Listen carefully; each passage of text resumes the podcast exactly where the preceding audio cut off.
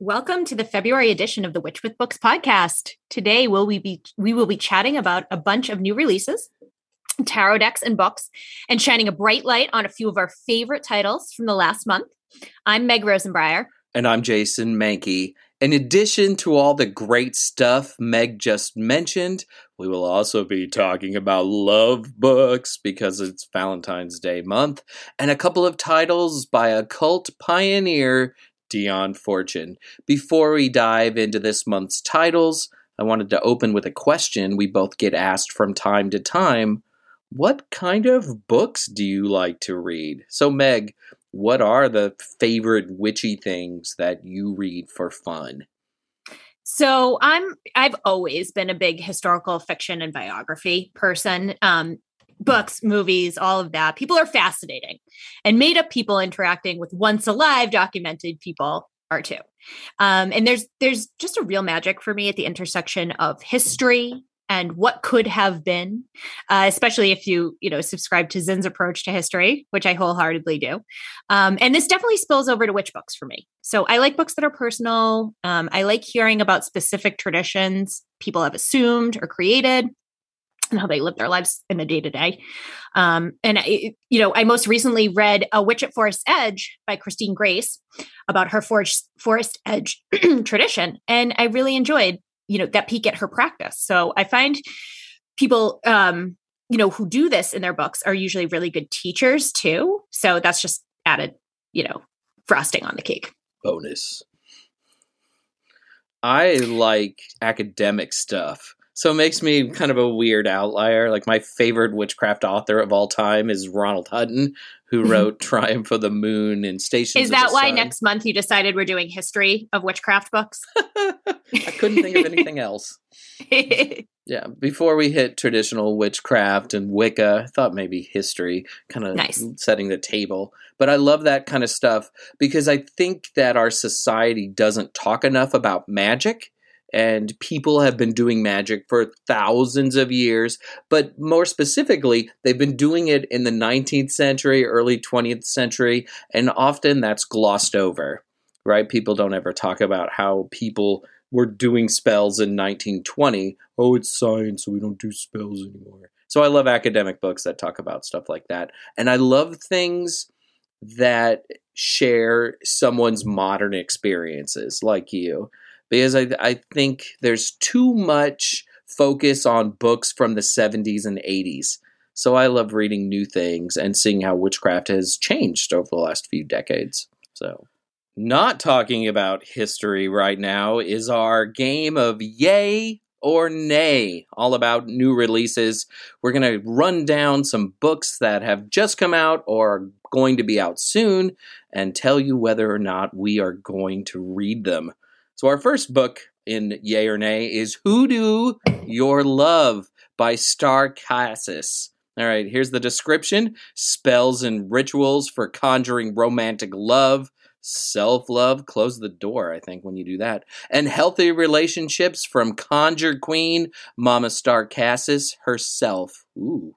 Although love magic is among Starr's specialities, she has never written about it extensively before. Hoodoo Your Love, Starr shares her professional knowledge and also reveals her never before published family secrets to help readers obtain the love they seek. All right, Hoodoo Your Love. Are you feeling the love, Meg? I am feeling the love. You know, it's funny when I when I received this book in the mail, it had such great energy to it. So that's that's just one thing I'm going to say right off the top. Um, but you know, I don't know enough about hoodoo, so here we go. This book's on my doorstep. Diving in. I liked her earlier book just about hoodoo. I'm in a pretty happy relationship and I mostly like myself, so I'm probably not going to read this one, though it might be nice to have as a resource or something if somebody asked me to come up with a spell about love or, you know, finding someone. So I'm kind of maybe, but more nay. Fair enough. Yeah. All right, next up, we have Witch Queens, Voodoo Spirits, and Hoodoo Saints, a guide to magical New Orleans by Denise Alvarado. All right, and here's the description a magical mystery tour of the extraordinary historical characters that have defined the unique spiritual landscape of, the, of New Orleans.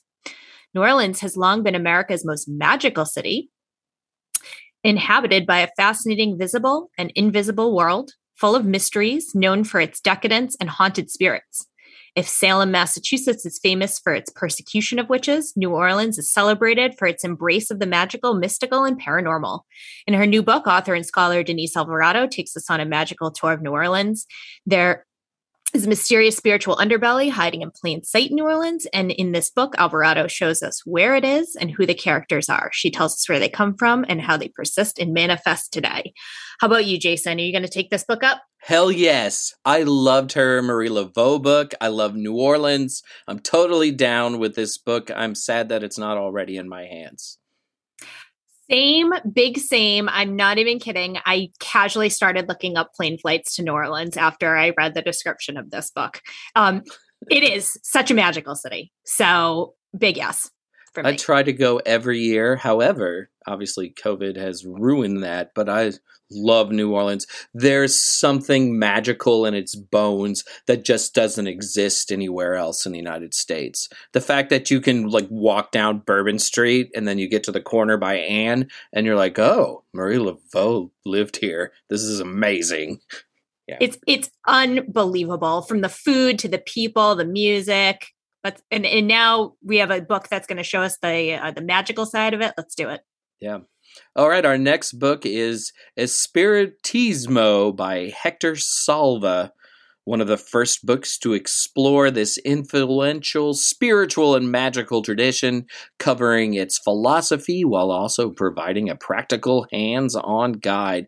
Espiritismo is the Spanish word for spiritism, or better yet, spiritualism, spiritual traditions that emerged in great popularity in the U.S following the Civil War. In the US and Canada, spiritualism's primary focus was on communication between the living and the dead.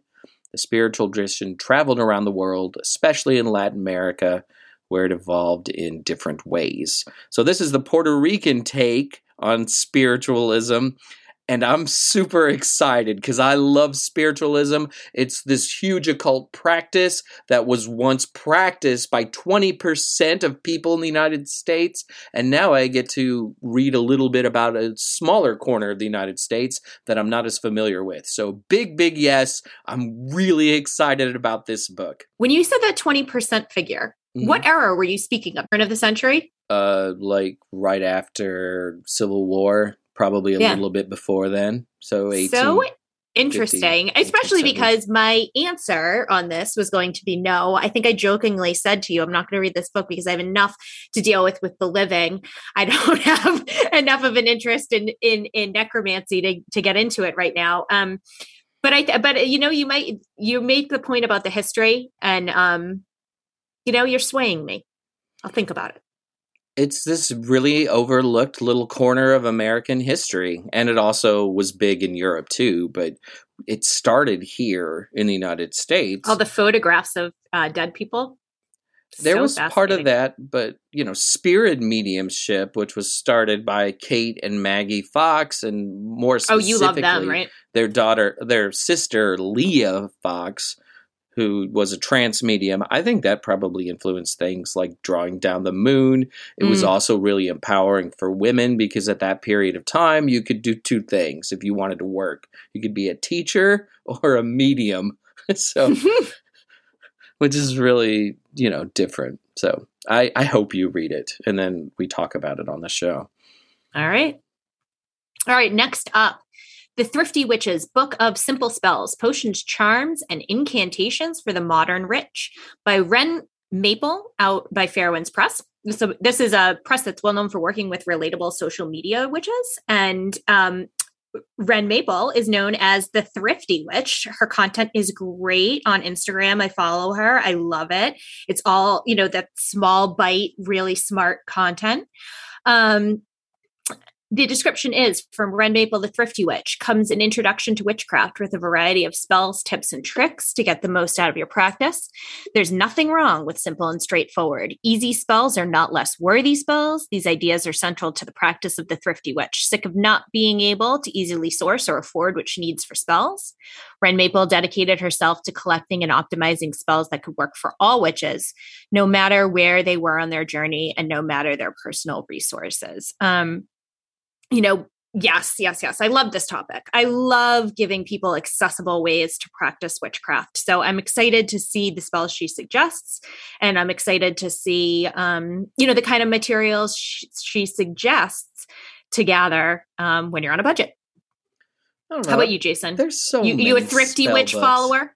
I, I am thrifty. I do think that magic should not be difficult to do. It shouldn't require expensive ingredients. You should do what works. But I'm not a spell book guy.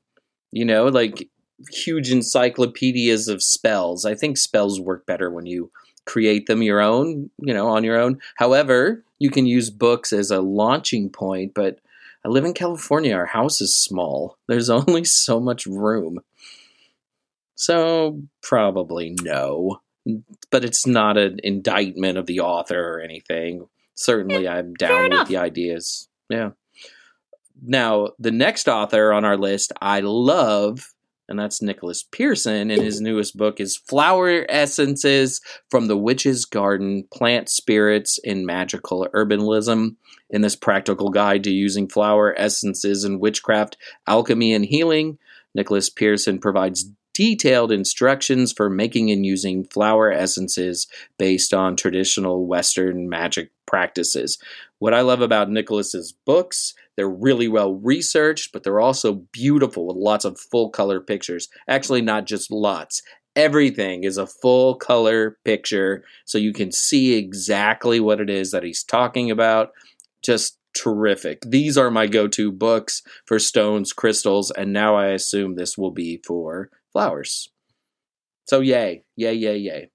Yeah, same for me. You know, I, I love Jason. I think you're the one who really turned me on to Nicholas's work. Um, yes. but I really love what a master of his craft he is. You know, there are certain people in our community who just own their niche, and I think Nicholas does it better than anybody. I think he's great, and um, you know, I, I'm really looking forward to seeing the direction he's going in with this book and seeing what he has to say. Excellent. All right. So, moving on to an, our next category. We're not talking about new releases. Now we're talking about oldies but goodies. And in honor of Pisces season, we're going to discuss two rather ethereal 12th house titles uh, by the same author, Dion Fortune.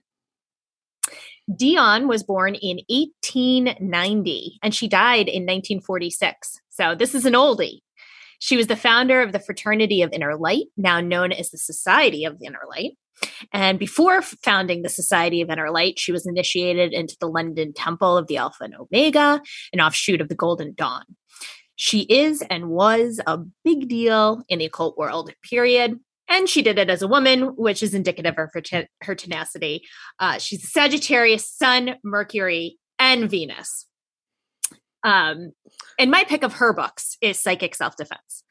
For me, this book shines her North Node in Gemini in the ninth. I love it. Her ability to systemize, but also humanize psychic attacks. It's a winning combination that reverberates today. Um, you know, the book is not without its deep problems. They're clearly racist parts. We have to remember the time and culture this book was written under. But in fact, she was writing this at a time of a new field that was emerging in the field of psychology. So for me, almost, you know, this book was published in 1930. So we're almost 100 years later. We can appreciate her choice to involve the budding field of psychology um, in the work. And in general, it, it's a great, it's a great a manifesto for psychic self defense. It's practical, it's deep, it's structured in a way that covers anticipated objections, which I find very satisfactory. Um, so I highly recommend it. It's, it's an eye-opening experience to a deep dive on the different psychic forces that are out there and how they can affect us. Um, but Jason, you went in a different direction. You chose a different book by Dion. Tell us about her work, The Sea Priestess. I think The Sea Priestess is her most important work, especially for witches.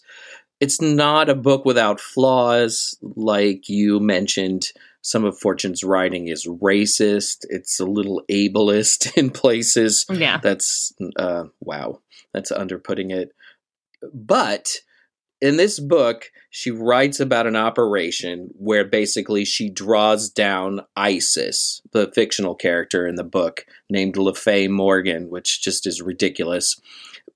And most of the book is about the build up to that, and it's boring and you'll roll your eyes a lot and you'll probably fall asleep while reading it but then all of a sudden boom you get to the ritual and the writing is so vivid and it draws you in and you feel like you're walking in the sea while LeFay Morgan is drawing down Isis and there's this strange metallic voice echoing in the void talking about how all goddesses are one goddess and it's like woo! Yeah and then the book peters out after that but there's this 30 pages. It's really amazing. And for a long time, when people were trying to do witch ritual before there were 101 books, they would do things from the Sea Priestess because it really spelled out a ritual. In Janet and Stuart Farrar's The Witch's Bible, there's a ritual based on the Sea Priestess in that. I've done Dion Fortune rituals based on the Sea Priestess at festivals. It's really, really powerful it's really problematic. She was obsessed with male female binary crap that we're so trying to get over in the witchcraft world right now. So you have to read it knowing that you might get mad at certain points, but the beauty of the ritual really speaks. And this had a huge impact on witchcraft. I'm sure Gerald Gardner and Doreen Valiente and all of the 50s and 60s pioneers read this and were influenced by it. So, yeah, read it and you know drink lots of Red Bull while you do, and then you'll get to the good part and it'll be fine. so, yeah, so little Dion Fortune. We're gonna talk about our favorite tarot books, which is kind of one of the big themes in this month's episode. So, what's your first recommended tarot book, Meg? So I I mean, I'm a kind of a tarot book junkie. I love tarot books. So this was hard for me to pick pick a couple um, that I liked, but one of my all-time favorites is Kitchen Table Tarot by Melissa Cynova. It came out in 2017. Um, so it's not new, new, but it's not old either. And it's probably my favorite conversational tarot book. Um, you know, it, it, even the name alone engenders conversational tarot, right? Kitchen table tarot. It's so accessible. It's funny. It's relatable. Um, and and and the, this trope keeps the information about you know here's a story about the the five of cups and it's funny and I'm going to keep it in my mind. Um, and now I'm going to remember what the Five of Cups means. And um, it actually won an Ippy Award for Best First Book, which I didn't know. I was looking at that. I was like, wow, that's that's deserving. Um, and so yeah, definitely pull up a chair for more of what uh Cynova is serving in Kitchen Table Tarot. It sounds good. One of the things about my journey into tarot books was I was heavily influenced by Raymond Buckland's Big Blue Book, where he says, read one tarot book, set it down, and never read another one. because you rely too much on other people's interpretations of the cards. I haven't held to that completely, but it's something always in the back of my mind. However, sometimes books are so practical that you have to read them. And my favorite practical book of the last 10 years is Tarot for One by Courtney Weber because how often do we read tarot for ourselves, but every book is geared towards reading tarot for somebody else? So Courtney takes you through how you can do it in a better way if you're doing personal readings.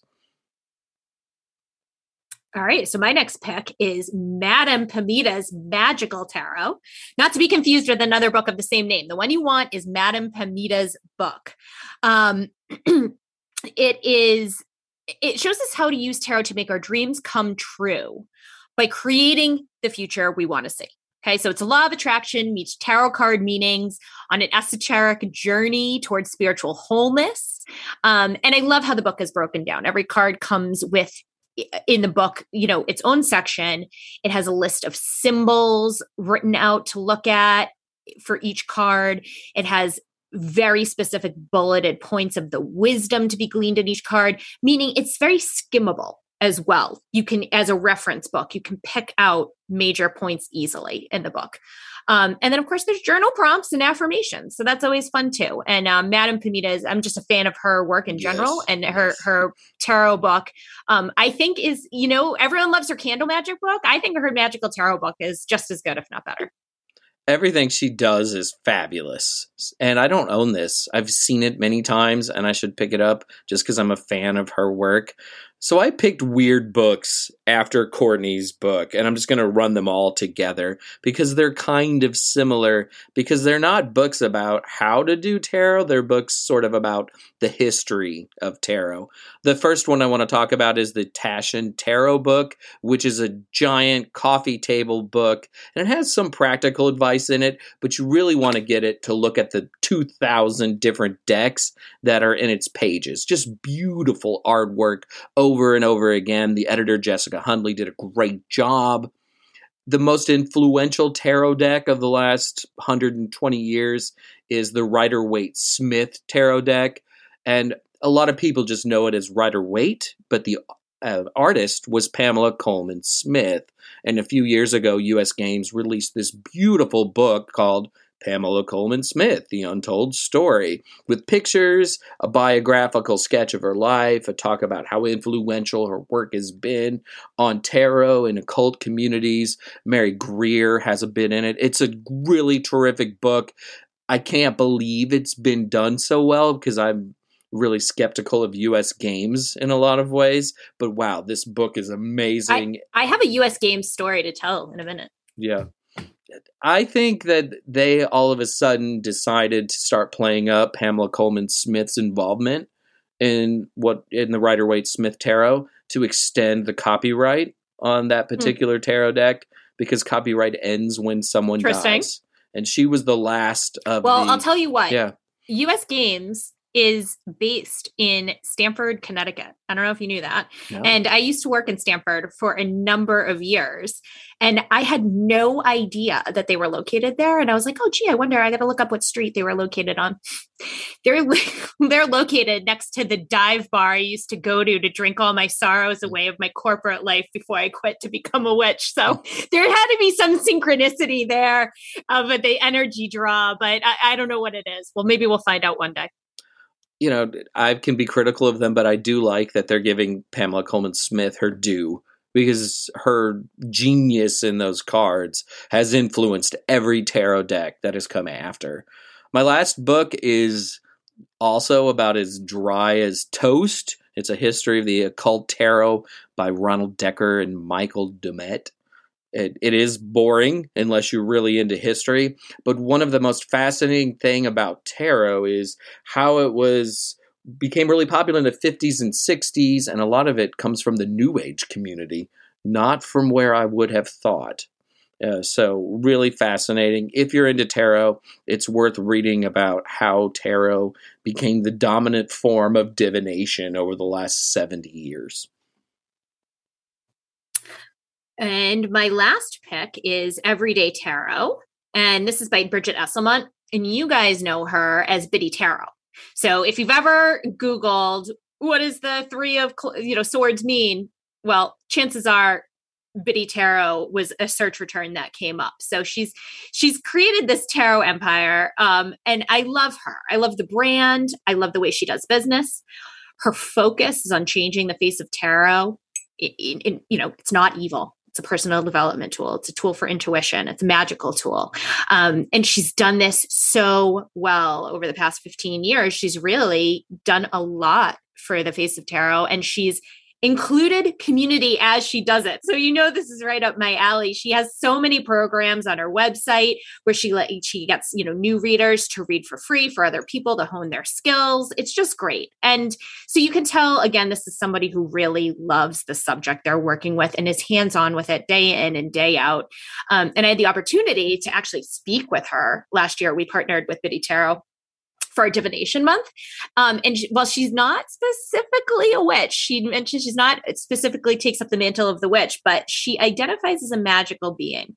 And I think that shines through in her book. I recommend it for people um, who may be more witch curious. Maybe you're listening to this podcast and you're not really sure if you're jumping into the witch world in particular. This may be a great um, entree book to magic and the craft for you. And it's supported by her um, Biddy Tarot community we had some community picks for favorite tarot. Yeah. Books. So yes. okay. So this is what something I was really excited about when I sent out our email um, to our email list about the last podcast. I said, "Hey, we're going to be talking about tarot books in February. Does anyone have some recs?" And a bunch of you came back with stuff. So I'm really excited to to uh, be able to read your feedback on air. I picked three of your responses, and I'll I'll read them here for you. So first up is Susan Perkins writes, "I absolutely love Holistic Tarot by Benebell Wen. It covers so many perspectives, including Eastern thought, and I use it every day as a reference book." Uh, Nisha Watson writes, anything by Mary K. Greer, especially Tarot for Yourself. This is a book that made tarot relatable as a daily mental health and self empowerment tool. I recommend it to everyone. Um, and then thirdly, Andy Christance writes Queering the Tarot by Cassandra Snow. This book made me feel seen and inspired me with its calls to action. I even had the metaphysical store I work at carry it. I love that. That's awesome. So we're going to quickly so, talk about some of our favorite tarot decks too.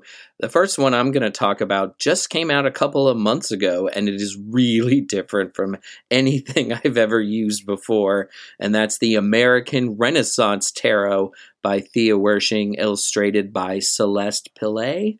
And what I like about this particular tarot deck, it's a history excursion through 19th century magical practice. Some of the figures are familiar, like Kate and Maggie Fox are there. That's probably why I like it.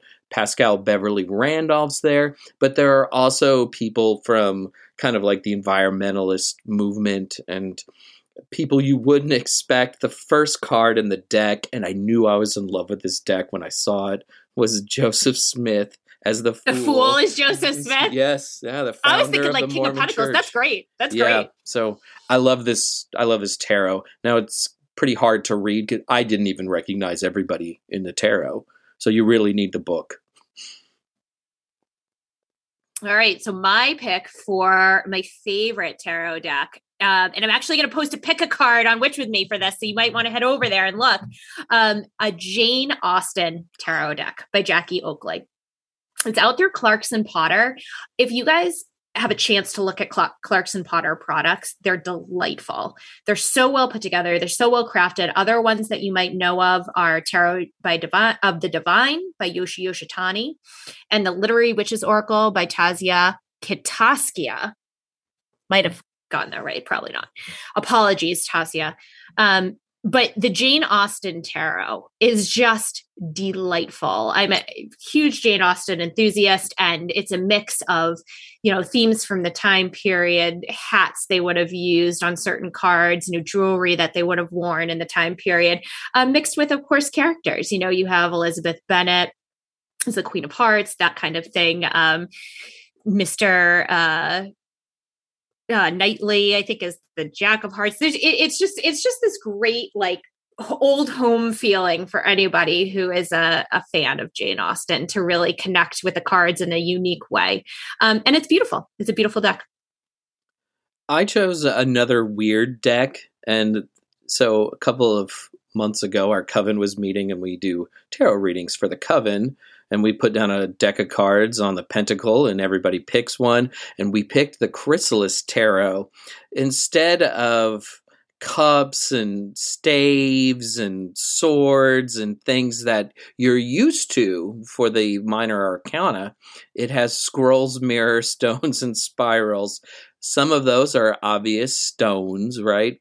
But we read them and had no idea what any of it meant and thought it was the most cool thing ever because I like tarot decks that challenge me. So the Chrysalis Tarot is by Toney Brooks, illustrated by Holly Sierra, and it's really different. The goddess Ariadne is on the death card, and I think that's amazing and awesome. Oh, so if nice. you're looking for something different, I recommend the Chrysalis Tarot. All right, and then I'll choose for my Oracle deck. I love Moonology by Yasmin Boland. And this is a great deck to get if you're looking for a first deck. It's an Oracle deck, so it's not a tarot deck.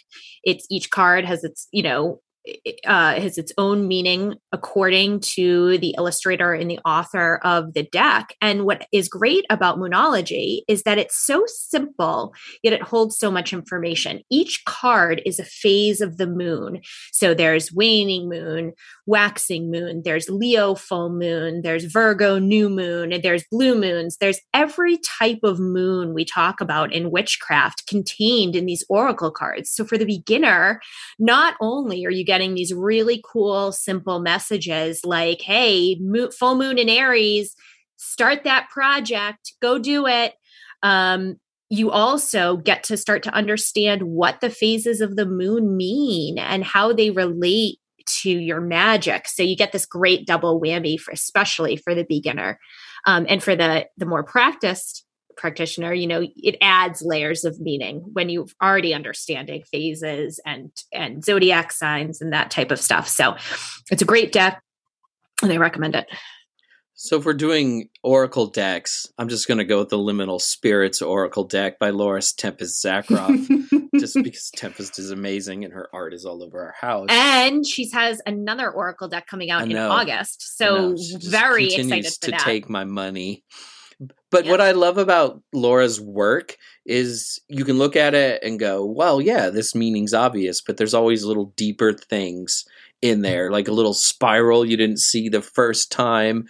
And she's just so in touch with modern witchcraft. And you can use these cards and you can figure things out easily, or you can take 30 minutes and just stare at the cards and see all these other pathways that maybe you missed the first time. So anything Tempest does is great, but her Oracle deck was certainly worth the wait. It's terrific.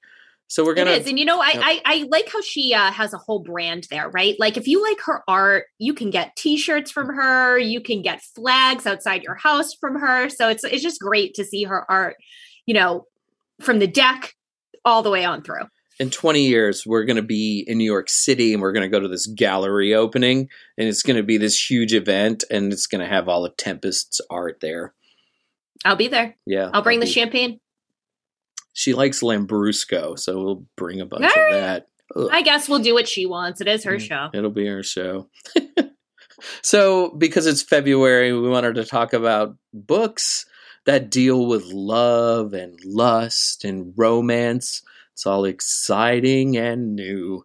So, uh, this is going to be a quick segment.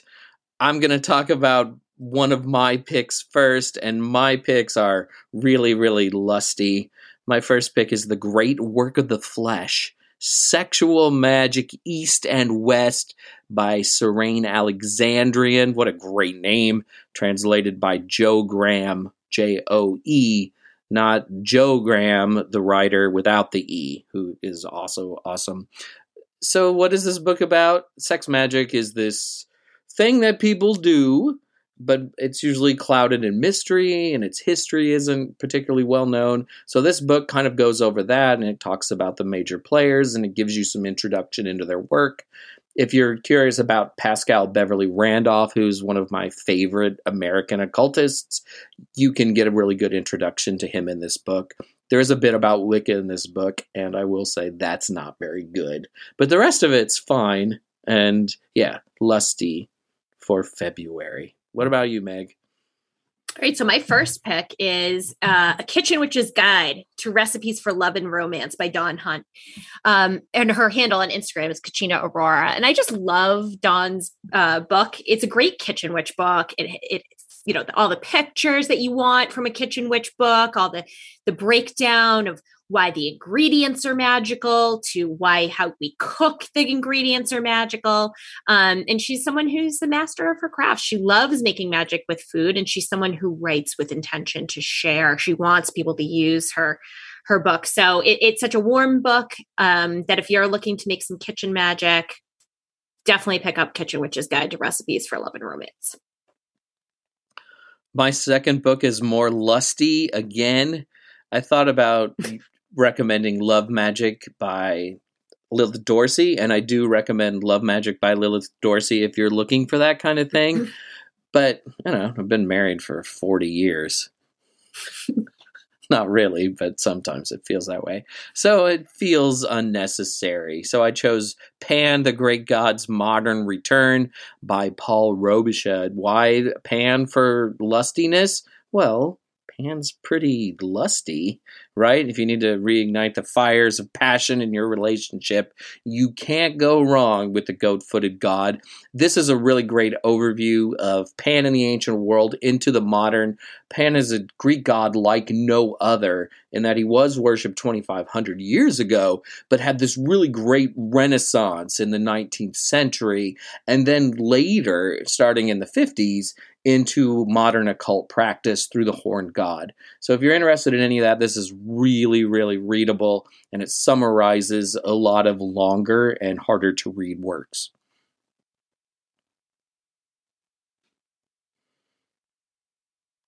And your you're, last, yeah, what's your last book? Sorry, I sorry it froze. All right, hold on. We'll give a few minutes. All right, so my uh, second love spell book is um, Love Spells by Michael Herkes, Love Spells for the Modern Witch. And I love this book because um, I we get asked all the time for love spells. That is like the number one request beyond like, am I a witch? Um, that we get as Witch with Me and Witch with Books. Um, and I get it, you know, a broken heart is rough or not, you know, someone not loving you back is is tough. So I get why that's one of the first things that people re- reach for um, with love spells. And I think Michael has done a great job of presenting a balanced love spell book. Like, yeah, sure, there's a spell in there to get somebody back, but there's spells that are about you know things like banishing toxic relationships and that kind of stuff that it, it shows a wide range of the different types of love issues we encounter from finding love, healing a broken heart, developing self love. It's all in there. So pick it up. So now it brings us to our featured selections. These are our picks for February. Most of these came out in February or at the latest sometime in January my first pick is Loki and Sigyn by Lea Svendsen. I was really excited when I saw this book was coming out. I have a Loki thing, and that can be problematic for some people. And there's never really been a book dedicated to Loki before. I've read a lot of books about Norse and Viking history, and when they talk about Norse gods, Loki gets two sentences maybe. And a lot of that's because we don't know a lot about him. But Lea takes what we do know and lays it out, going over his mythology, the meaning or possible meanings of his name, and shares basically what people know about Loki and, of course, his wife Sigyn. So it's really great if you're a Loki person because there's not a ton of stuff about Loki. The second half of the book kind of devolves into an overview of Norse tradition and how to practice as a Norse pagan, which isn't the worst thing because a lot of people aren't exposed to that. There's a really interesting portion of the book where she talks about Loki being banned from being called in her local Norse groups and how that band was eventually uh, gotten rid of. Either you'll love that chapter or you'll be like rolling your eyes.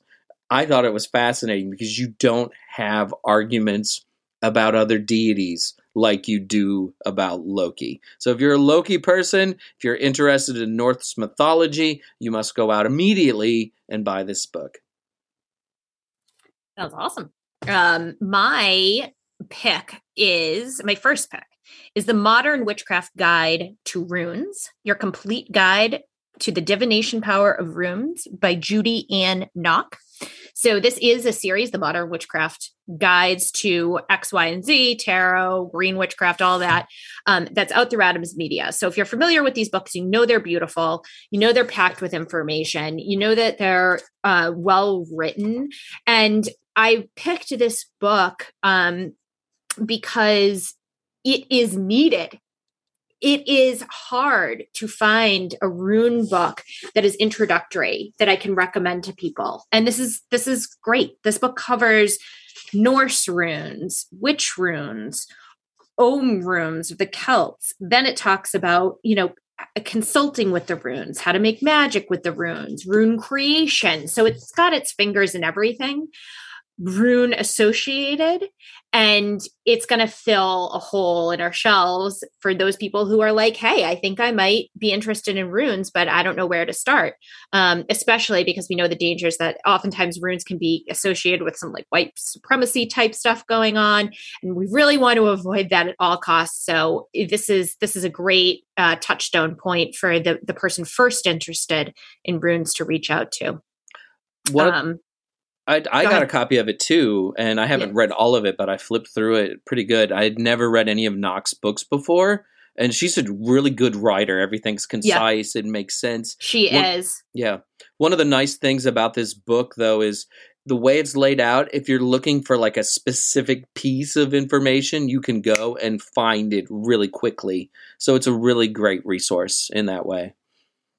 Agree. Hmm. My next book is Welsh Witchcraft by Mhara Starling. I've been really excited about this book since it was announced a few months ago. I follow Starling on social media, and she shared how people have shared bad reviews because she doesn't talk about Welsh witchcraft as a 2,000 year old secret tradition. Why doesn't she do that? Because there isn't a secret 2,000 year old tradition. But what there is, is witchcraft practiced in Wales by people where it's rooted in the geography, the topography, the mythology of Wales. And that's what this book is a lot about. If you are curious about Wales, if you're Welsh, or you just think that Kristoffer Hughes is the bee's knees and you want to get closer to kind of things that he does, this is the book that you read. You know, I think we often assume that if we read a book and it says like Italian witchcraft or Scottish witchcraft, it's going to be talking about this thousands of year old tradition or hundreds of year old tradition. And I don't think witchcraft works like that. Certainly, there's old magic in Wales and it's in this book. Certainly, there's old magic everywhere, and it comes through the pages. But this is a modern practitioner in Wales sharing what they do, and it's really freaking good. And I'm hoping that we can get Mhara on the sh- the show too to interview her. She already said yes. We just got to set up a time. So oh yeah, for sure. We'll be looking forward to that as well because she, like you said, she's um, awesome on social media, right? Like she's the type of person you want to sit down and chat with. So, so if you're not following her, definitely do. Um, and my pick is switching from ancient to now. Now we have the debut book put out through Row House Publishing, The Altar Within, a radical devotional guide to liberate the divine self by Juliet Diaz. So you probably have heard of Juliet's other works, Witchery, Plant Witchery. She has two Oracle decks with Lorraine Anderson, um, and this is her long hyped latest offering. And like I said, it's through Row House, which is a new publishing house launched in uh, 2020. And all of us in the witch book world have had our eyes on it. Um, they're doing, you know, something really cool and really different. And um, I'll read this bit from their website. Uh, Row House's mission is to create an equitable publishing model that represents the values and diversity of authors and the audience we embrace. So they offer um, things like large advances, social media coaching as a way to support they're otherwise disenfranchised authors.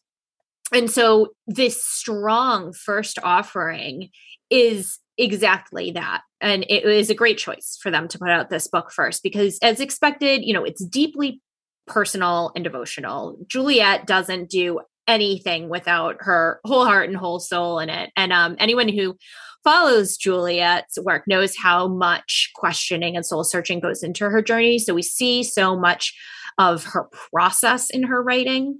Um, and that makes her just a force for personal power and this this shines through in this book in particularly and she she nakedly explains that this book is a product of a near death experience it called her home to her her own divinity and it, and it calls out you know, problematic tropes in the self-help world you know toxic pos- positivity spiritual bypassing it's a cry for liberation um and you know I, I, had the pleasure of speaking with juliet just this morning about this uh, book if you want to hop on over to our witch with books instagram page you can see that congratulatory interview we did with her there and she's coming on this podcast to talk with us about this groundbreaking book next month. So, um, all I have to say is I, I've been reading through the book, and every so often I just pause to go, "Yes, witch, yes," like eh, nodding my head along to it. So, um, dive in now, and in a few weeks we'll be able to to circle back with Juliet, and we can see what you guys think.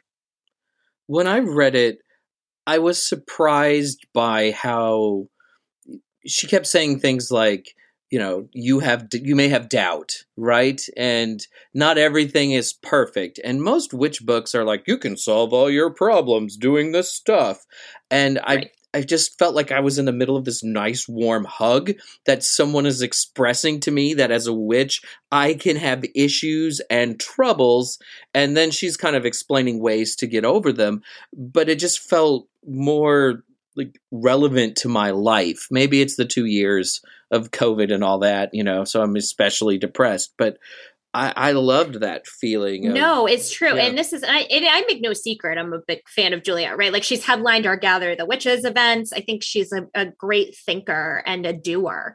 Um, but, you know, that's that's Juliet's thing. Like she's ready to teach you to fish, not hand you the fish right and and that's that's not always uh an easy thing to find in our community you know, I don't think this book was written for me, but I think I came across it when I needed it. So yeah, this isn't my pick, but it's also one of my picks, if that's okay. And it's beautiful sure. too hardcover, laid out really well, some really nice illustrations. I know it, it's modern. It has uh, QR code access to supplemental free materials.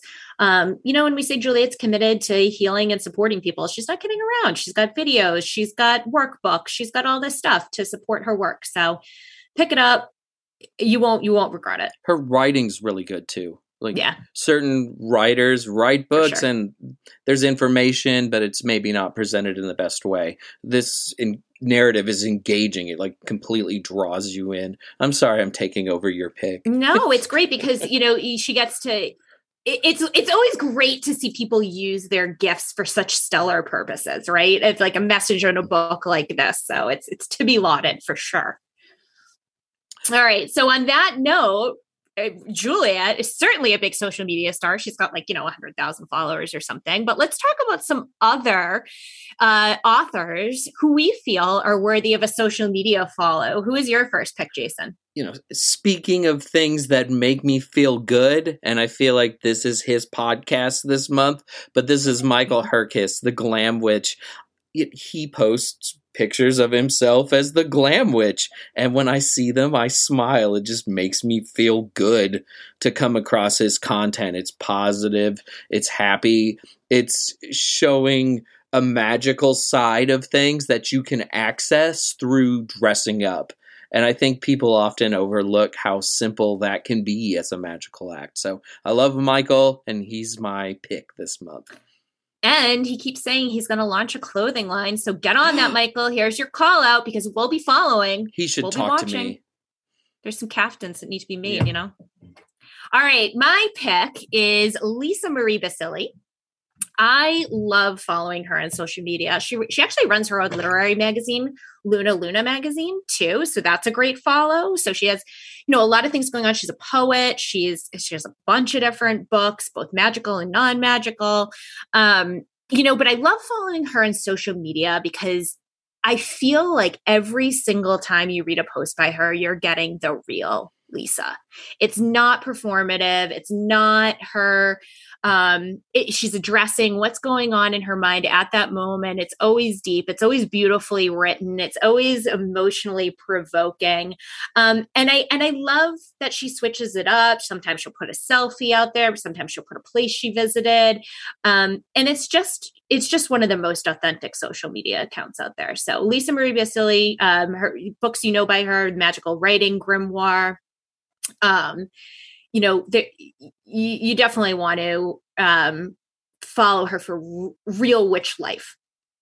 When I see her on social media, I feel like I'm looking at something that's intelligent and sophisticated, really yeah. different from me, who is not sophisticated at all. Like I've been allowed into this secret world that I'm usually not allowed to access. So I'm a big fan too. Yeah, for sure. She's got she's got something regal about her. I believe she's a Scorpio too, so that's where those those still waters run deep. All right, so coming up, we're almost finished with the show. Thank you so much for sticking with us through our episode. Uh, we're about ready to wrap up. We just have books on the horizon that we're excited about to jazz you up for next time. And I swear there is no nepotism in this. Um, you know, it is what it is, but I am most looking forward to The Witch's Book of Spellcraft by Jason Mankey and his cohort of uh, co-authors, including your wife Ari. Um, and I, I, I think this is a book that I'm going to recommend all the time. So I'm really looking forward to it coming out so I can start doing that. Um, you know, this book is um going to be about sure spellcrafting, but it's not just a as you can hear from Jason's commentary today, a do this, do that, because that's how I said it should be. And that's why I'm the, the witch person writing this book. That is not the case with this book. What we're looking at is um, an integration of items used in witchcraft and why we choose those items and why do we choose some items at certain times and not others and more importantly how does this spell crafting work right like I can hand you a spell to do, but understanding the how of it starts to give you more intention. So I'm really looking forward to to seeing uh, what you break down, Jason. You know, I think you're a great teacher, so I'm sure that you've done it again. Um, you know, I, I think everyone's what is it, March 8th? March 8th, yeah. March 8th. Okay, so the countdown really is on. It's very soon. I wrote all that copy for Meg. No, I didn't. Maybe I did. My pick is not going to be out until August of 20 uh, two August of yeah, is it 2022? Jeez, I feel so old. Till August of 2022, but it's Navigating the Witch's Compass by Ian Chambers. It's a traditional witch book. The Witch's Compass is kind of equivalent to casting a circle, and I love Ian. He has such a different perspective on witchcraft. I love traditional witch books, and I'm just so excited that he's going to have a book published through Llewellyn. He's a really terrific person, and I'm so yeah, I'm just excited. Something to look forward to near the end of summer. And that about wraps things up for February. As we mentioned before, we have a special author spotlight episode in the works with Juliet Diaz and a mini episode featuring our favorite Ostara books or book not a lot of people write about it. And next Star adjacent books. Yes, absolutely. In next month's regular edition of the podcast, we'll be sharing our favorite witch history books, talking about the latest new releases, including, of course, Jason Mankey's amazing and stupendous The Witch's Book of Spellcraft, rocketing up the charts. Is that okay, Meg? Can I plug myself that much? Feels a little much Mankey. Don't make me start looking for a new co-house. What's your hashtag? All right, everybody. All right, witches. Thank you for hanging with us. Until next month, I'm Meg Rosenbriar. And I'm Jason Mankey. I'm a little full of myself. Thanks for listening. Keep reading and keep practicing your magic.